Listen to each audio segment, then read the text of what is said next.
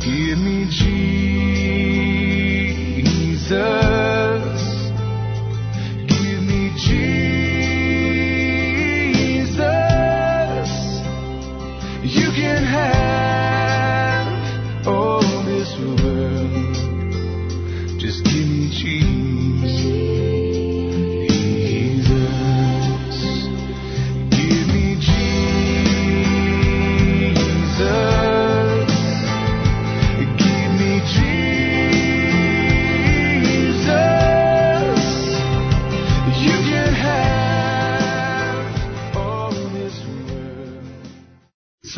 Continue our verse by verse study of 2 Corinthians this morning. Turn with me to 2 Corinthians 10 and we'll pick it up at verse 7.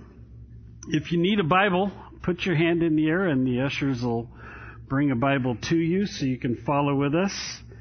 You know, as we, we look at the church today, and I, I'm not just talking about our church, I'm talking about the church in general, um, we see a need to be able to know how to determine genuineness in ministry.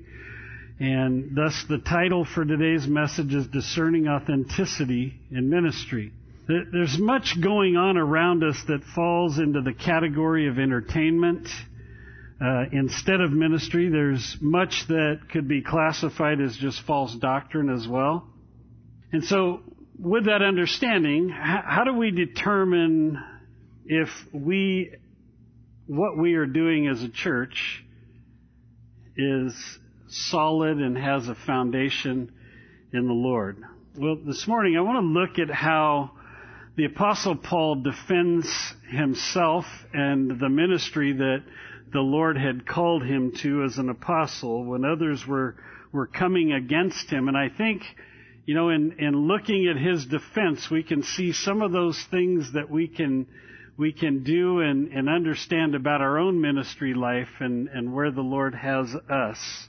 And, and to discern authenticity in our own life and ministry by his responses. So, a little background. Corinth was one of the entertainment hubs of the, the Greco-Roman uh, culture, and so this made the, the city there in Corinth very susceptible to being misled by false teachers, charismatic personalities, and we, we know that the Corinthians were, were kind of drawn to personality uh, just by one of the corrections that Paul made in his first letter to the Corinthians when he was dealing with the fact that they they had divisions and they were aligning themselves with personality. Some were of Paul, some were of uh, uh, Peter, some were of Apollos, and and so they were they were drawn to a personality and and maybe the style of a person and and so it would be easy for them to be swayed by the entertainment culture that enveloped them. And you know today many christian leaders have been so captivated by the styles of leadership in politics or in entertainment that that we've seen that sweep into the life of the church and uh, we see these secular ways brought in to church life. And so I want to look at Paul's instruction here, but but I think before we get to verse 7, we have to kind of set the whole context by going back to verse 1 and, and looking at the beginning of this chapter to catch the flow. In verse 1 it says, Now I, Paul, myself, am pleading with you by meekness and gentleness of Christ, by the meekness and gentleness of Christ, who in presence am lowly among you, but being absent am bold toward you.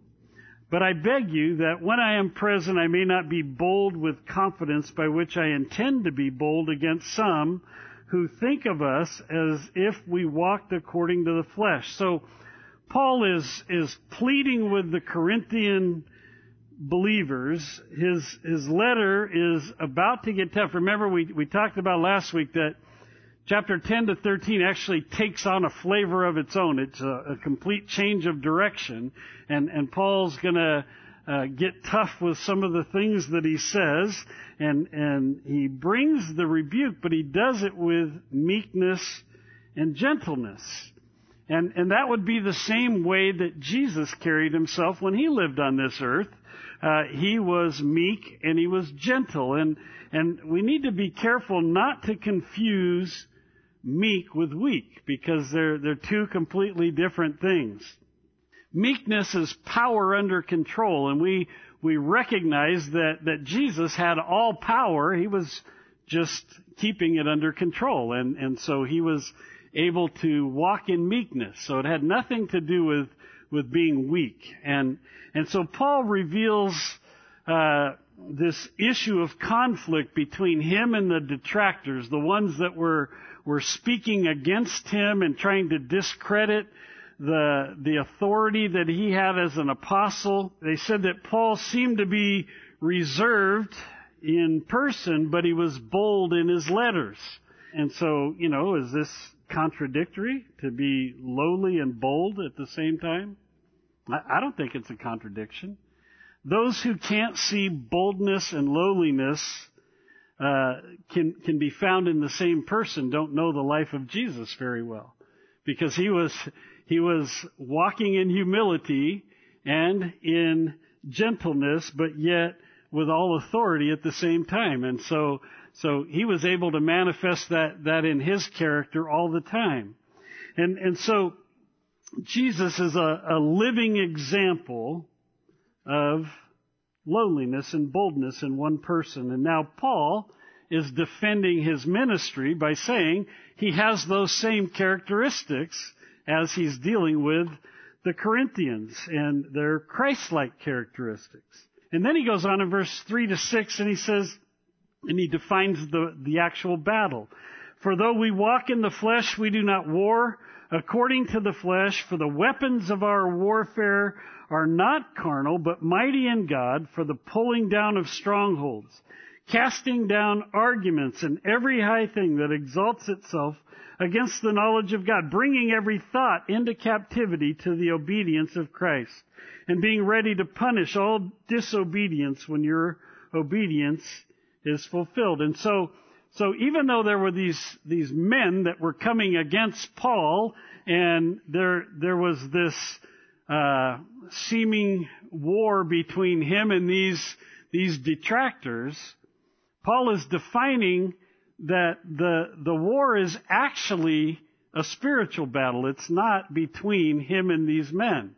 Even though they're a part of the equation, the battle is a spiritual battle. And, and we um, looked at that last time and we realized that that if it is a spiritual battle, then we have to fight it in a spiritual realm. And the weapons of our warfare are not carnal, or they're not fleshly, but mighty in God for the pulling down of strongholds, Paul says.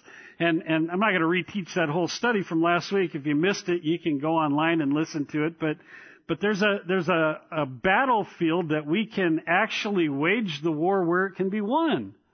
And, and so he, he, um, sets this as the context for what we're about to pick up in verse 7. So, so there's people coming against him. There's a greater war at stake here than just the people. There's a spiritual battle. And then, as we keep moving in verse 7, he says, Do you look at the things according to the outward appearance? If anyone is convinced in himself that he is Christ, let him again consider this in himself that just as he is Christ, even so we are Christ. Now, Paul deals with the, the reality of his authority as an apostle. They, they were attacking not just his ministry, but they were attacking him as a person. And they were looking at his appearance as a person. And, and so by, by outward appearance, it seems that Paul was truly uninspiring. Um, we we can read a description from a, a, a writing in the early Christian church about the second century that gave a description of Paul, and it said he's a man of small stature with a bald head, hmm, crooked legs, not a crooked smile, crooked legs, and a good state of body with eyebrows meeting and a nose somewhat hooked. So, you, I mean, you look at that description and it's hardly magnetic in, in drawing people to himself with good looks. And so they were attacking even how Paul looked. Now, Paul doesn't say it's wrong to test his credentials as an apostle, but the Corinthians were using the wrong test to validate the authenticity of his ministry. They, they were judging only by the outward effects of Paul and how he looked and, you know, the fact that when he was among them, he was more timid than his letters and, um, and, and so they were, they were evaluating things with the wrong evaluation tools. Now, remember his challenge from earlier in the letter, back in chapter 3, verses 1 to 3, he says, Do we begin again to commend ourselves? Or do we need, as some others, epistles of commendation to you or letters of commendation from you? You are the epistles, you are our epistles written in our hearts, known and read by all men. Clearly, you are an epistle of Christ, ministered by us, written not with ink, but by the Spirit of the living God, not only or not on tablets of stone, but on the tablets of flesh, that is, of the heart. Now, again, his ministry is being challenged, and, and even his credentials as an apostle are being challenged, and, and the fact that he would have the authority to speak or write these letters and, and speak into the life of the church there in Corinth. And now, remember, in this, in this era, uh, there were people who were traveling preachers and prophets who would go from town to town, and they would they would share, and and so they would take a letter of commendation from a church that they had ministered effectively in, and and you know had the the validation that it was a work of the Lord. They would take this letter and they would they would go to another city and they'd say, you know what, I just left uh, Troas and and you know this is the letter of commendation from the church there and and the church would invite that person to speak into the life of their church and and and so that was a normal thing and it was customary during that time and so paul was saying to the corinthian church i don't have to have a letter either from you or from somebody else in order to speak into the life of this church I don't need a letter of commendation because you are my letter. I, started this church when the Lord sent me to uh, the, the city of Corinth. The, the gospel that Paul had preached is what launched this church into existence. And so he's saying the fact that you're here and you're gathered together, you're the letter. You're the authentication of my ministry. And, and so there was this mighty work of God as a result of Paul being faithful to his calling and going to Corinth. And there was fruit in the, in the city of Corinth as a result of Paul's uh, ministry. And so he didn't need a letter from somebody to prove this. They were the letter themselves. So now, in our text here back in, in chapter 10, as they're making judgment about his appearance and what they can see, he's basically saying the same thing. He's warning them to be careful about this superficial judgment that you're making about um, the validity of Paul's ministry and, and being able to speak to them. And in fact, he goes on in verse 8 to clarify this. He says, For even if I should boast somewhat more about our authority, which the Lord gave us for edification and not for your destruction, I shall not be ashamed. Lest I seem to terrify you by letters, for his letters, they say, are weighty and powerful. His, but his body presence is weak and his speech is contemptible. Let such a person consider this, that what we are in word by letters, we are, uh, when we are present, such we will also be indeed when we are present. And, you know, as they were challenging Paul's authority, saying, you know, his, his letters have some weight behind them, but he's kind of a, a timid, hook-nosed little guy and kind of unintimidating when he's standing in front of you. Paul assures them, you know what, I, I'm the same person whether I'm writing a letter or I'm standing in your presence. I have the same authority, I have the same ministry, whether I'm writing or whether I'm present with you. He had all of the authority that the Lord had given him as an apostle to be able to speak right into the life of this church and to bring correction and to bring encouragement. He even says, I wasn't sent there to tear you down. I was sent to build you up and, and, and to correct the things that, that were wrong. Now, I don't know that I would have liked to have been on the end of one of Paul's rebukes because Paul was pretty sound in the things that he brought rebuke to the church. Although Paul's detractors had portrayed him as weak and powerless, he reminds them that God gave him authority in their lives. And those who came against him were now bringing these personal attacks. And you know, it's interesting to me that it seems to go that way when, when people are, you know, angry about something in a ministry. And, and if they can't really deal with the doctrinal stuff that's, that's, you know, going on because maybe they're doctrinally sound, they immediately begin to start personally attacking the people in ministry. I, just want to tell you, be careful with that because God will bust you. If, if you do that, God will bust you we had a, a guy that used to fellowship in our church years ago, and he got angry with with one of the the men in our church, and uh, you know somebody who's involved in ministry, and and left the church, and was obviously uptight.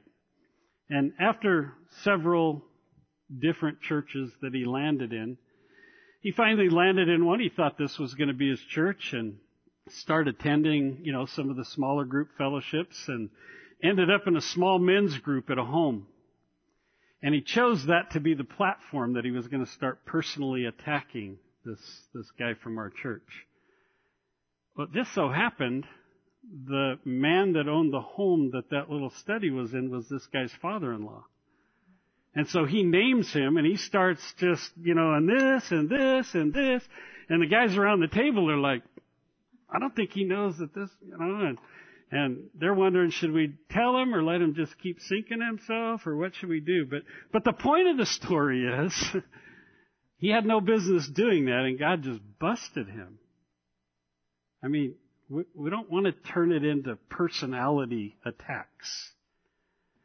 I mean, if you're going to judge a ministry, judge it based on doctrine and biblical positions. Don't base it on personality. And, and so Paul defends his ministry uh, there by saying the, the ministry was authentic because he was the same whether he was there or writing a letter. He was going to be the same. His life wasn't filled with showmanship, it was filled with truth. And in fact, Paul was, was not known for being the charismatic speaker. Apollos was the one who is referred to in the scripture as the one that had, you know, the finesse to be able to speak. Um, you know, some some even in in commentaries think that Paul was probably a boring teacher, maybe a little less enthusiastic in his presentation. In fact, in Acts chapter 20, when Paul was ministering in Troas, he got into one of those lengthy messages. You remember he went on until midnight. He actually killed a man. That's how boring he was. you don't believe me. Acts chapter 20 verse 9. And in a window sat a certain young man named Eutychus, and he was sinking into a deep sleep. He was overcome by sleep. And as Paul continued speaking, he fell down from the third story and was taken up dead. Now, fortunately, Paul prayed for him and he, he came back to life, but, but Paul killed a guy with his preaching. I mean, that's, that's, that's pretty intense when you can put somebody to sleep on the third floor and have them fall out of a window. You know, we, we had a guy, fortunately, you know, today we're all on level ground. You guys don't think I see you, do you? Uh, I know when you're asleep.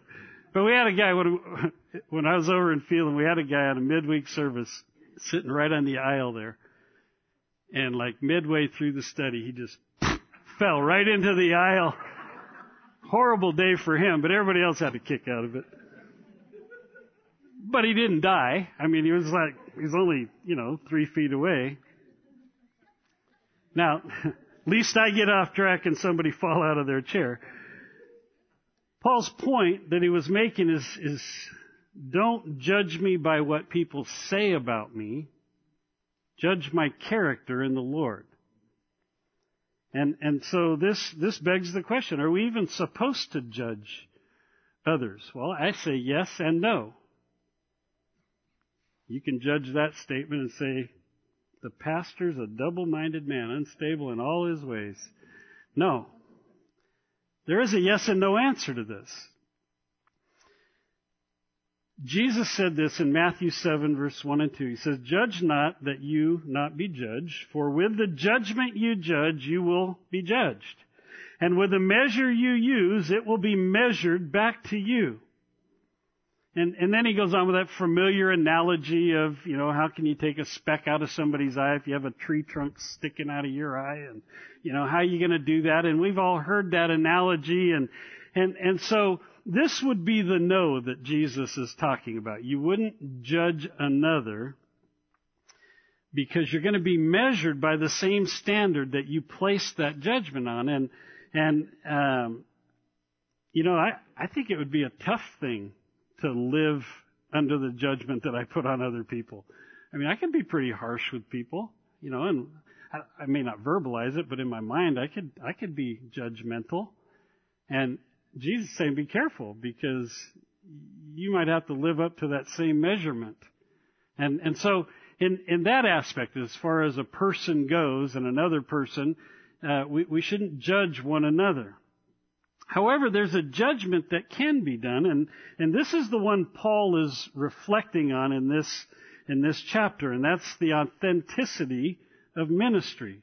We, we can judge spiritual or doctrinal positions of people who are ministering in the name of the Lord. And, and so, uh, we do that with the Word of God as our standard, though. It's not subjective to uh, just you know what we think about somebody's personality. It's based on a standard that we can measure with, and that's the Word of God. Oh, how we need this back in the life of the church today, that we would, that we would take our opinions back to the Word of God and let the Word form our opinion. See, the opposite was happening in, happening in Corinth. And, and so Paul goes on to describe the judgment that was taking place. In verse 12, he says, For we dare not class ourselves or compare ourselves with those who commend themselves, but they measuring themselves by themselves and comparing themselves among themselves are not wise. And so Paul's saying this is a, a false form of measurement that people engage in within church life. Measuring myself against others. The, the tendency for people is to do that though. We, we tend to measure our life against other people's lives. Paul wrote it like this to the Galatians in Galatians chapter 6 verses 1 to 4, he says, Brethren, if a man is overtaken in any trespass, you who are spiritual, restore such a one in the spirit of gentleness, considering yourself, lest you also be tempted. Bear one another's burden, and so fulfill the law of Christ. For if anyone thinks himself to be something when he's nothing, he deceives himself. And here's the key. But let each one examine his own work, and then he will have rejoicing in himself alone and not another. And, and so Paul is, is kind of laying this idea out that we are not supposed to measure how we're doing based on how somebody else is doing. Because this is the deal. What we typically do is find somebody doing worse than us. And then we just feel good. We, we settle for where we're at. Or if we want to feel bad, we'll find somebody doing great and we'll say, oh, you know, I might as well just eat worms and die and, and we start feeling bad because we don't measure up to them. We're not supposed to evaluate ourselves based on what's happening in somebody else's life. We're supposed to evaluate how we are responding to what the Lord is doing in us. Are we obedient to what the Lord is speaking into our life? That's where our measurement goes. And it keeps us from comparing with others. And so, this idea of, of comparison has personal application as well as a corporate application for us as a church. Now, I just explained the personal, but, but speaking about discerning authenticity in ministry, it's important for us in our evalu- uh, evaluation to focus on our response to the call of the Lord for our ministry. There's a specific direction that God has given us as a church. And, and so we can't evaluate how we're doing as a church in comparison to what other churches are doing. We can't, we can't look at it and say, you know, High Desert Church does this, Calvary High Desert does that, the Assembly of God Church does this, the Baptist Church does that, and, and, and think that, you know, because we're, we're not doing everything they're doing, somehow, you know, we're missing the mark. That may not be what the Lord wants to do in this, in this church.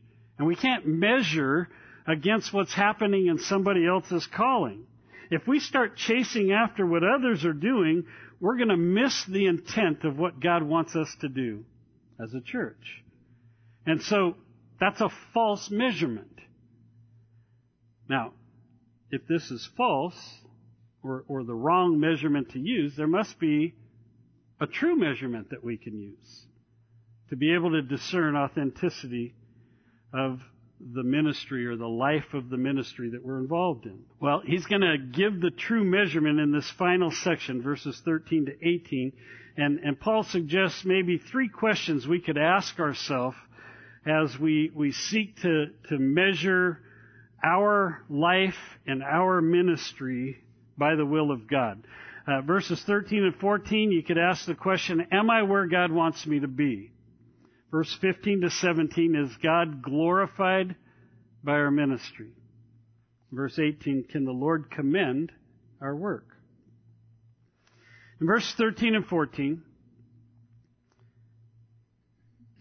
we read, We, however, will not boast beyond measure, but within the limits of the sphere which God appoints us, or appointed us. There, there is a specific sphere in which God appoints us. As a sphere which is spe- which especially includes you. For we are not overextending ourselves as though our authority did not extend to you. It was to you that we came with the gospel of Christ. So let's, let's look at this first question. Am I where God wants me to be? Paul's authority to do the ministry that he was doing came from the Lord. But it wasn't unlimited authority. God had a specific calling on Paul's life to do a specific ministry. In Romans 11, Paul writes this in verse 13, For I speak to you Gentiles inasmuch as I am a Gentile, apostle to the Gentiles, and I magnify my ministry. And so, so Paul narrows it down with the Romans and he says, I have a specific calling to the Gentiles. Now, applying that to what we're reading in Corinthians, he's saying that, that the extension of ministry, because he is a, an apostle to the Gentiles, extends to the life of that church in Corinth. And so, so he had a right to be doing what he was doing in their midst. And, and so that was part of the sphere of authority that, that the Lord had given Paul, especially since he started the church when he went there as an apostle and preached the gospel. Now this, this idea of, uh, of the limits of ministry may kind of be a better picture in our mind if it were like lanes allotted for runners to run in. The, the Corinthian Christians would recognize this because they, they love the, the famous Isthmian games and, you know, the, the runners on the track. And, and so Paul is basically saying, I'm running in my lane. I'm not running in somebody else's lane. I'm staying in my lane. Folks, we need to get this and understand what Paul is saying. Churches and, and ministers and ministries are not competing with each other but we're accountable to the call that God has put upon us. There's, there's not a competition between churches and pastors. God's not going to measure you or He's not going to measure me based on the calling He put upon Billy Graham or Charles Stanley. I mean, they, they have a calling from God and they're accountable to live in that calling in the sphere of influence that God has given them and to be faithful to the calling. And you and I are to be faithful to that same calling that God has put upon our life. That's where we measure. So, that begs the question, am I where God wants me to be? Am I doing what God wants me to do with my life? Now, this, this is such a valid question to be asking where we are right now in the life of our church. And, I'm going to get real personal about this, so I hope, I hope you hear this with the heart that it's intended. In January, we sent Gary Jr. over to Calvary Chapel, Victorville, and sent him out with, with our blessing and really praying that the Lord is just going to bless the city of Victorville and the work that he wants to do over there. Well, because he's my son, I, I, want him to succeed. I mean, I want the Lord to bless him in every way that he can bless him. But because he's so close to us, there's been some confusion. And, and many people have come and shared their confusion. And, and so, you know, I thought since this is in the text, I'm going to address it this morning. And, and the, the thought that many have had is, you know what, we, we want to go over there and we want to support Gary Jr. And, and yet we still want to be a part of Calvary Chapel Apple Valley. And so, you know, half the time we're going to go to Victorville, half the time we're going to go to Apple Valley. Well, this is, this is the problem with that. Both churches suffer when you do that. And Gary and I are good with each other. We're not competing with each other. but it hurts both ministries if you don't plug in and serve at one or the other. And, and so it's important to ask the question, where am I supposed to be? And then plug in. You see, because each church has a life of its own and a specific direction of its own and a community to reach. And, and so, um, by, by jumping back and forth, it, it confuses that calling. And it makes both churches less equipped to be able to do what the Lord has called us to do. A second thing is, is you've noticed that we go verse by verse through a book of the Bible. And so, if you're here part of the time and there part of the time, he's in another place in the scripture. So you're not going to stay in tune even with what the Lord is speaking into the life of the church. And, and so, having that in mind, you have to pray and you have to ask the Lord. And, and I'm good with whatever the Lord decides. Trust me, I, I want Victorville to succeed. But I also want the Lord's will for your life and the life of this church because that's what I'm responsible for. And so, Calvary Chapel Apple Valley has a God given purpose. My calling from the moment I got here in 2007, my, my calling was to equip this church to reach people for Jesus in our community and to the uttermost parts of the earth. You read that on your way out those doors every week. That's not up there by accident. That's, that's really what I believe the purpose and the calling of this, this ministry in Apple Valley is all about. And, and so I take serious my challenge from the Lord as a pastor. It's in Ephesians chapter 4, verse 11 and 12. It says, And he himself gave some to be apostles, some prophets, some evangelists, some pastors and teachers for the equipping of the saints for the work of the ministry and for the edifying of the body of Christ. And, and so my, my role is to teach and equip all of us for the work of the ministry. I can't do the work of the ministry by myself. It, it's a, a collective effort by a body of believers who believe they are called to this church And, and so if that resonates with your heart and you're saying, yes, I believe that, well then this is probably the church you want to plug into. If, if that's something that, that, that as I'm saying it, you're saying, yes, that's it, then obviously the Lord would be saying, you know what, plug in and be a part of what God is doing in this community and beyond. And if it doesn't, then this is probably not the place you're supposed to be. You're probably like, did that pastor just kick me out of church? No, I didn't. I want you to plug in, but I want you to plug in where God wants you to be. That's where your life is going to be the most effective for the kingdom of God, is by plugging in and being right where the Lord wants you to be, doing what He wants you to be doing. And, and so, I can't answer the question. I've even had some people come in and say, well, what do you think? Should I go to Victorville or should I go to Apple Valley? It's like, I can't answer that for you. I can pray for you. I know the one who can answer it. And, and you have to take the emotion out of it and you have to really hear the Lord. And, and once you hear the Lord, plug in and be a part of the life of what's happening and the goal of the ministry. And, and I can tell you that the goal of both ministries is to reach people for Jesus. And, and so, however the Lord leads you with that, that's where you plug in. So, let's read on. Verse 15.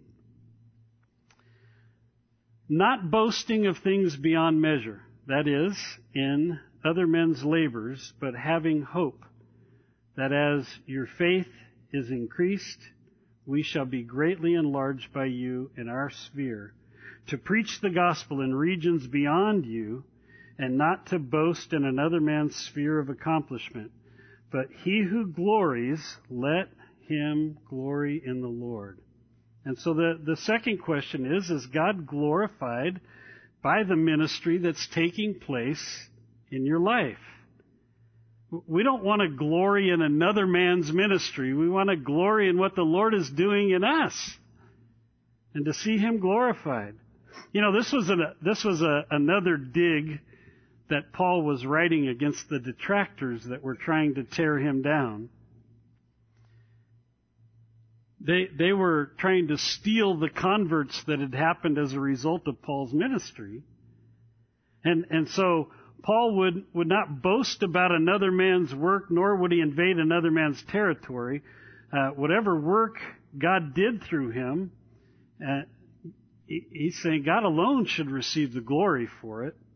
You know, I, I can remember years ago hearing Pastor Chuck talk about this. We were at a pastor's conference and he was talking about this whole idea of, you know, trying to go after people and, and, and such. And he's, you know, Costa Mesa is a, a pretty big church down in Orange County and several thousand people attend every week. And so, you know, their parking lot was full every Sunday. And, and one Sunday, another church came over to their parking lot and started putting posters on all their windshields inviting people to come to church. And so, you know, the parking lot crew went out, took them all off, and, you know, Chuck had this stack of them in his office. And, and so that week they called and they said, you know, why don't you take these flyers to the beach? and, and reach people who aren't saved already instead of trying to pull people who have already been reached in this in this community here. So, when we are where we're supposed to be doing the ministry that we're supposed to do, then and only then will God be glorified through the ministry that we're doing. And that should be the heart's cry of every one of us that God would be glorified through our life. That whatever transpires through me, through you, would glorify Him. And so, that's a, that's a great question to evaluate our own self and, and ministry with. Is, is what I'm doing glorifying God? And then the last question is found in verse 18. For not he who commends himself is approved, but whom the Lord commends. Can the Lord commend your work? That's, that's a question that we we have to evaluate. See, it doesn't matter how I testify about what I do. my own accomplishments or uh, it doesn't even really matter what other people say about what I've done or what you've done. It's what God says about us that will matter and endure on into eternity. You see, any boasting of what I am or what I've done doesn't impress God. I might be able to impress some people for a short time because people are fickle. You know, you can impress them one moment and they will turn on you the next, right? that, that's just humanity. And so, so we, we may be able to pull it off for a short time, but God isn't impressed. See, a person that exalts himself is trying to draw that attention from men, but it's a, a short-lived glory. It's who the Lord commends that matters. And, and that should be the primary concern of, of each of our hearts. Is the Lord commending what I'm involving my life in? Is my life acceptable to the Lord? It's not about what I think about myself or what I say about myself. It's really, what does the Lord think about me? Am I serving with motives that will honor Him? Motive check is an interesting thing. In 1 Corinthians 3, we, we learned this a while back. Verse 12 to 15, it says, Now if anyone builds on this foundation, speaking of the foundation of Christ, Paul's talking about ministry life and such. If anyone builds on this foundation with gold, silver, precious stones, wood, hay, or straw, each one's work will become clear.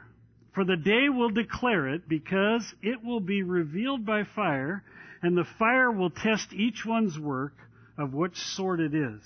If anyone's work which he has built on it endures, he will receive a reward. If anyone's work is burned, he will suffer loss, and he himself will be saved, yet as though, or yet as through fire. And, and so Paul is, is laying out this idea of when we would stand before the Bema Seat judgment and, and all of the things that we have done in ministry life as a believer are judged. They're gonna, they're gonna go through this, this judgment of fire and the motive behind what we have done is going to determine whether those actions burn up, whether they were wood, hay, and straw, or whether they are gold, silver, precious stones. And the context tells us that he's talking to believers. It's a judgment that believers will face. And so from salvation forward, everything that you and I do in ministry is going to go through that purification fire to test the motives. Did I do what was done so that people would glorify me? If so, then it'll burn. If I did it with a heart that said, Lord, I want you to be glorified, then the rewards will come for those actions. And so this means Christians can do right things but have the wrong heart. And God will still use that person. This is the deal, folks. God used a donkey. He can glorify himself through anything. And so you can even have bad motives and he can turn men to himself, but your reward evaporates.